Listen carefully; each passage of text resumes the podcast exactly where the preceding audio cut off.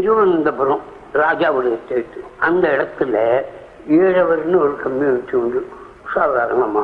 இங்கத்த நாடார போடுறாங்க ட்ரீட்மெண்ட் இங்கத்த நாடாரை விட கடினமா இழிவுபடும் அவன் நிழல் கூட படக்கூடாதும்பாங்க. அந்த மாதிரி எல்லாம் அதையும் சகிச்சுக்கிட்டே இருந்தாங்க. இங்கத்த விளம்பரம் பெருசா ஆன உடனே அவங்களுக்கு ஒரு எண்ணம் வந்தது. என்ன? அந்த எண்ணம் வேணும்னு வரல. இயற்கையா வந்து சேர்ந்தது இந்த ராஜாவுடைய பிறந்த நாள்னு கொஞ்ச நாள் வருஷம் தோறும் கொண்டாடுவாங்க. அந்த பிறந்த நாள் கொண்டாட்டம்ங்கிறது ஒரு கொட்டகை இருக்கும். பொது இடமாக கோர்ட்டெல்லாம் அங்கதான் இருக்கும். அந்த இடத்துல இல்ல கொண்டாடுற வழக்கம் பிறந்த நாள். இது வரைக்கும் கொண்டாடிட்டு தான் வந்திருக்காங்க. அந்த வருஷமும் கொண்டாடினாங்க. அந்த கொண்டாடுற காலத்துல அங்க இந்த ஏழு பேருக்கு ஏழு பேர் தாழ்த்தப்பட்டவர் யாருன்னு நடக்கக்கூடாது. அந்த வருஷம் நடந்த போது அங்க இருக்கிற கோர்ட்ல ஏழு வந்து ஒரு சுமாரான குடும்பத்தை சேர்ந்த வக்கீல் பகிஷ்காரம் உள்ள வரக்கூடாதுன்னு பகிஷ்காரம் பண்ணிட்டேன். இதுக்கு முன்னே அதுக்கு இணங்கணும்னா அந்த தடவை செஞ்ச உடனே இந்த உணர்ச்சி மிக்கதுனால அவன் அதை குறைவா நினைச்சு சில பேரோட சேர்ந்து யோசனை பண்ண ஆரம்பிச்சான். பிரபலமா இருந்தா அப்ப காங்கிரஸ்ல பிரபலமா இருந்த ஆளுகளோட அவன் சற்று என்ன பண்ணா அவன் அப்படி அப்படின்னு அதாவது இந்த வாண்டான்னு சொன்னதே மீறதுன்னு.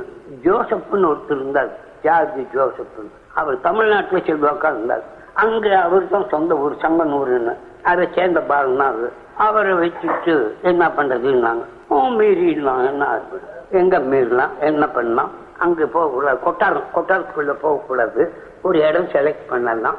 பொது ஜனங்களுக்கு பட்டு இருக்கிற மாதிரி அப்படின்னு பட்ஜெட் அவங்க செலக்ட் பண்ணாங்க. பட்ஜெட்டுடைய யோகியம் என்னன்னா செலக்ட் பண்ணது காரணம் அங்க வச்சத்தப்ப கோயில் இப்படி ஒரு கோயில் இந்த கோயில் மதுள் இந்த மதுரை நாலு பக்கம் சுற்றி ஒரு மைலுக்கு ஒன்றரை மைலுக்கு நாலு ப- இப்படி அஞ்சு பகலாங்குக்கு வீதி இருக்குது. அந்த வீதியில ஜனங்க இருக்காங்க. சவர்ணர் சவர்ணருங்கிறது நல்ல ஜாதிக்காரர்னு பேர். அந்த சந்தர்ப்பத்தில் இந்த காரணத்தை அடிப்படையாக வச்சு அந்த வீதியில இவங்கெல்லாம் போகக்கூடாது. ஆனா அங்க சாய்வு போகலாம் கிறிஸ்தவம் போகலாம் யுவ மக்கள் போகக்கூடாது. அது பொறுத்துக்கிட்டே இருந்திருக்காங்க. அங்க கோர்ட்டு கூட இருக்குது. அந்த அதிகாரிகளும் எப்பவும் ஈழவரா போட மாட்டாங்க பியூன்களை போட மாட்டாங்க குமாஸ்தாக்கா போட மாட்டாங்க அதுக்கு அவங்களும் வருத்தப்பட மாட்டாங்க. ஆனாலும் அது அங்க இருந்து. அப்படி இருந்த ஒரு இடத்த தெரிஞ்செடுத்து நீர்றது அங்க புறப்பட்டாங்க அது ஒரு பத்து பதினேழு பேர் சேர்ந்தாங்க அந்த கூட்டத்தில் பெரிய ஆளுகளா அந்த பதினேழு பேர் சேர்ந்து ஆரம்பிச்சாங்க. தினம் ஒன்று ரெண்டு பேரா பிடிச்சு பதினேழு பேரை போட்டுட்டாங்க. ராஜா பதினெட்டாவது போறதுக்கு ஆள் இல்லை. ரகசியம் ஆள் இல்லாம போச்சுங்க. அப்ப ஜோசப் எனக்கு இங்க கூட்டு உதவியா இருந்தவராச்சா அவர் அங்க இருந்து ஜெயிலில் இருந்து ஒரு கடிதம் எழுதினார். ராமசாமி இங்க வந்தோம். இப்ப நிலைமை ஆயிப்போச்சு. பட்டுக்கிட்டோம். இப்படியே அப்படின்னாரு நீ வந்து எங்களை விடுதலை பண்ணா உண்டு. இல்லாவிட்டா நாங்க மன்னிப்பு கேட்டுட்டு வர வேண்டியது. இல்லாவிட்டா அதை நிறுத்த வேண்டியது.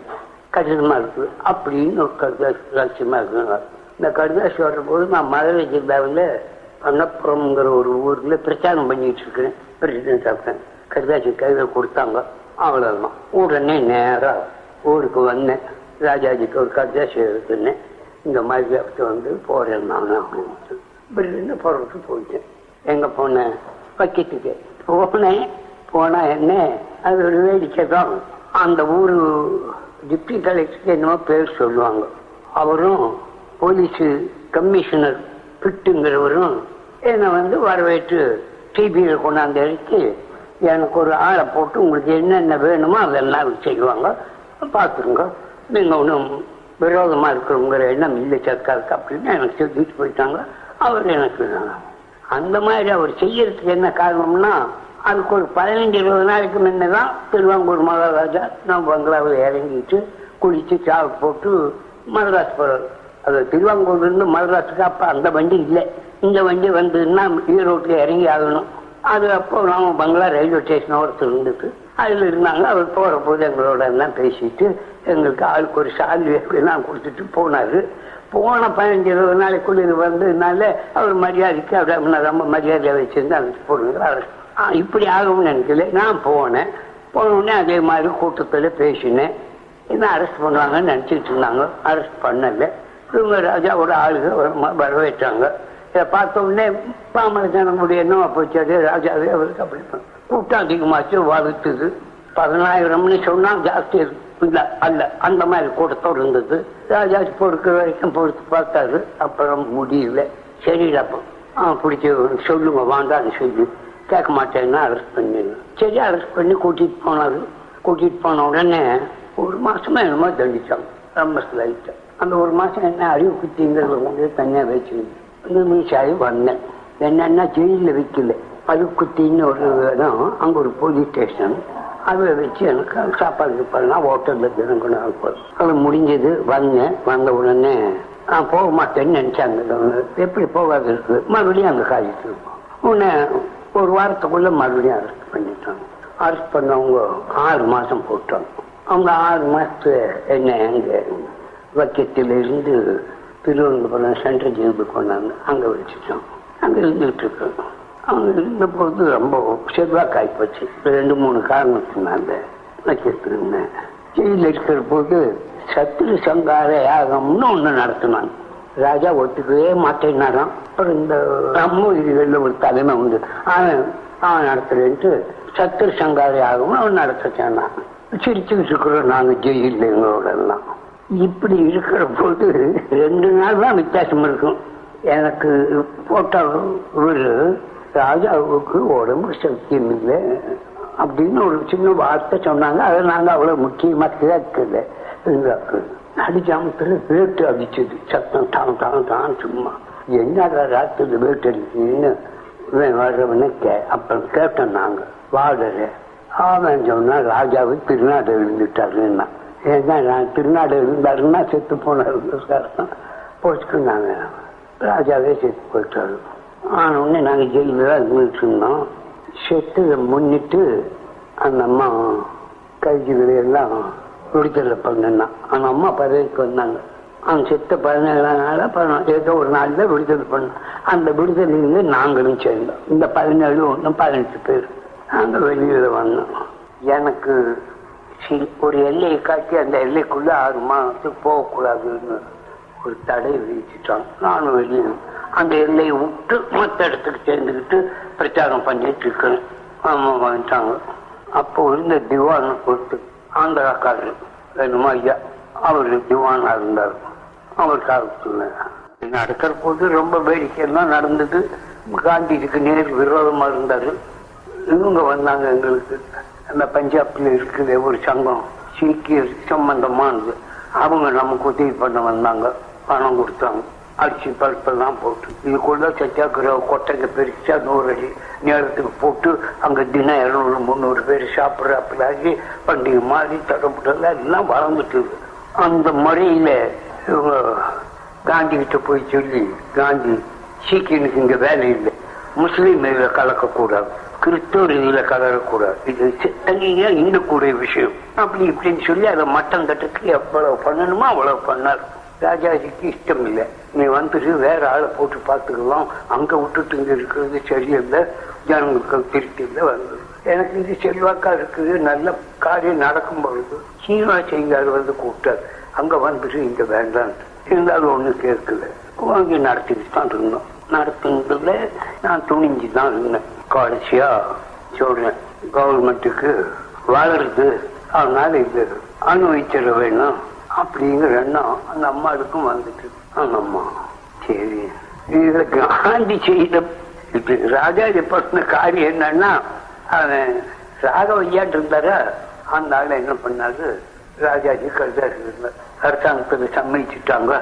இதை ஒழிச்சு கட்டிடலாம். நீ வா பேசுற அன்னைக்கு இவர் என்ன பண்ணாரு? நமக்கு இதுல ஏதாவது பெருமை வந்துடும் நினைச்சிட்டு நான் காந்திக்கு தான் இது கேட்கணும். காந்தி வாண்டான்னவர் காந்திக்கு இதுக்கு சம்பந்தமே இல்லை. அரசாங்கம் ராஜிக்கு வந்துட்டு கூப்பிட்ட உடனே வருது காந்திக்கு தான் இது அப்புறம் காந்திக்கு எழுதினாரு அவர் அங்கிருந்து வந்தாரு. வந்த உடனே அவரு இந்த மாதிரி சம்மதிக்கிறாங்கன்னு தெரிஞ்ச உடனே சம்மதம் கொடுக்கணும்னு அவன் ராமசாமி தானே ஈடுபட்டுக்கிட்டு இருக்கிறான். அவனை கேட்காத சம்மதம் கொடுத்து அவன் காஞ்சி அவன் பாட்டுக்கு அவன் தொடர்ந்து நடத்தினான்னா என்ன பண்றது? அதனால அவனை கேட்டுக்கிட்டா தேவையில்லாம அப்புறமாக்கும் என்ன? இந்த விஷயத்துல கலக்க ஆரம்பிச்சாங்க. இப்ப காந்தி தானே. நாம அப்பவும் அவர் காந்தியா தான் இருக்கிறார் அந்த டைம் அதனால நான் அவர்கிட்ட போனேன். என்ன வந்த என்ன ராமசாமி? அவங்க இந்த மாதிரி சொல்றாங்களே. ஒத்துக்கிட்டு போக வேண்டியது தானே. என்ன செய்து? எனக்கு ஒன்றும் ஆட்சேபனை இல்லைன்னு. அப்புறம் அந்த அம்மா கிட்ட கூப்பிடுறாங்கன்ன உடனே காந்தி தான் கூப்பிட்டா அந்த அம்மா. ராஜாஜி கூப்பிட்டா காந்தி கூப்பிட்டா. என்ன பிரச்சனை இல்லை. ஆனாலும் காந்தி எனக்கு சம்பந்தம் இருக்கிறதா காட்சிக்கிட்டு இருக்குது. அப்புறம் என்னை கூப்பிட்டு கேட்டார். அவர் ஒரு இடத்துல இறங்கினார் நான் ஒரு இடத்துல இறங்கியிருந்தேன். அவர் திருவனந்தபுரத்தில் கொட்டாரம்னு இருக்கிற சமுதல் கரையோரத்தில் அதில் இருந்தார் நாட்டவன் என்னை கேட்டார் எனக்கு ஒன்றும் ஆட்சேபனை இல்லைங்க. நான் போய் பேசலாமான்னாரு. போய் பேசுங்களேன் என்னன்னு. போனார் பேசினார். என்ன பேசினா அந்த அம்மா? இது ஆனா கோயிலுக்குள்ள போறேன்னு அடுத்த அப்பில் பேசிட்டு இருக்கிறாரு. அது செய்யக்கூடாது. கோயில் பிரவேசத்தை பத்தி கழிச்சு பண்ணலேன்னு சொன்னா இப்ப இதை வேணா நான் இருப்பேன் சரி அங்கிருந்து வந்தாரு. நான் இருக்கிற இடத்துக்கே வந்தாரு. இந்த மாதிரி அவர் சொல்றாங்க கோயில் பிரவேசத்துக்கு போகக்கூடாதுன்னு. அதுக்கு என்ன சொல்றது நாமோ? அப்படின்னு அவரு சாதாரணமா கேட்கிறாப்புல கேட்டார். நான் சொன்னேன் நம்ம லட்சியம் கோயில் வரைக்கும் தானே தெருவில் போயிட்டதுனால என்ன ஆகும்?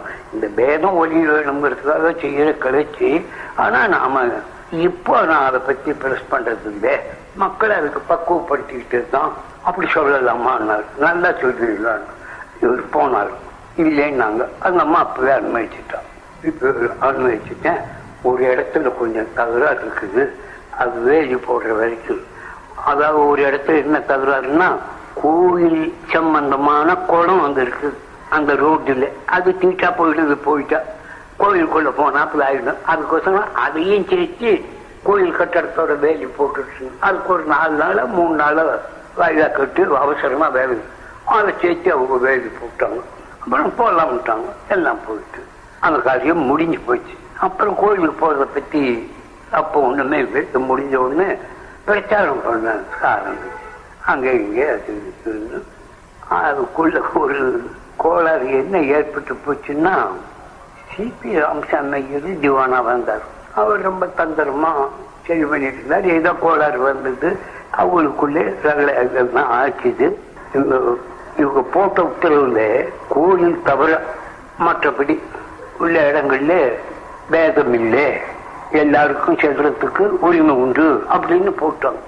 இந்த உரிமை இல்லாத போது நடந்துகிட்டு இருந்த சில இடங்கள்ல எல்லாம் இது வந்த உடனே அவங்க இவங்க எல்லாரும் போக ஆரம்பிச்சுட்டாங்க. இந்த ஆழ்திராவிட போக ஆரம்பிச்ச உடனே அந்த ஞாயிறுமார்களுக்கு கொஞ்சம் ஆத்திரம் பொறுக்க முடியல. அவன் என்னமோ நீ எல்லாம் ஆழ்திராவிடன் இருந்தா இங்கே வண்டியை போனேன்னு அவன் அடிச்சான். இவனுங்க திருப்பி அவன் அடித்தானுங்க ஒரு ஆள் ஒழிஞ்சு ஒழிஞ்சு போயிட்டான்.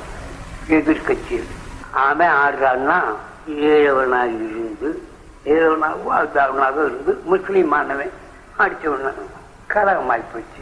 ஒரு ஆள் விழுந்துட்டான். பலம் ஆகும்போது இருந்தது. சிபிஐ தந்திரமா? இதை வந்து இந்த ஜாதி கழகம்னு சொல்லாது தொழிலாளர் கழகம்னு சொல்லுங்க அப்படின்னு சொல்லி அது பேப்பர்ல எல்லாம் தொழிலாளர் சண்டையினாலே ஒருத்தருக்கு ஒருத்தர் அடுத்து ஆகி போச்சுன்னு சொல்லி போட்டு உடனே ராஜாத்தியை சரி பண்ணி அந்த அம்மா அவர் சொன்னபடி தான் அப்ப நடந்தது. கோயில் பிரவேசத்துக்கு நன்மை போட்டார். கோயிலில் கர்ப்பக்கிரகம் ஒன்றை தவிர கோயில் எந்த இடத்துலையும் சத்தனம் சாவடி சகலமும் எல்லா ஜாதியாருக்கும் இந்துக்கள் அவகாசம் உண்டுன்னு அந்த அம்மா போட்டார் அதுதான் கோயிலுக்கு பிரவேசம் வந்து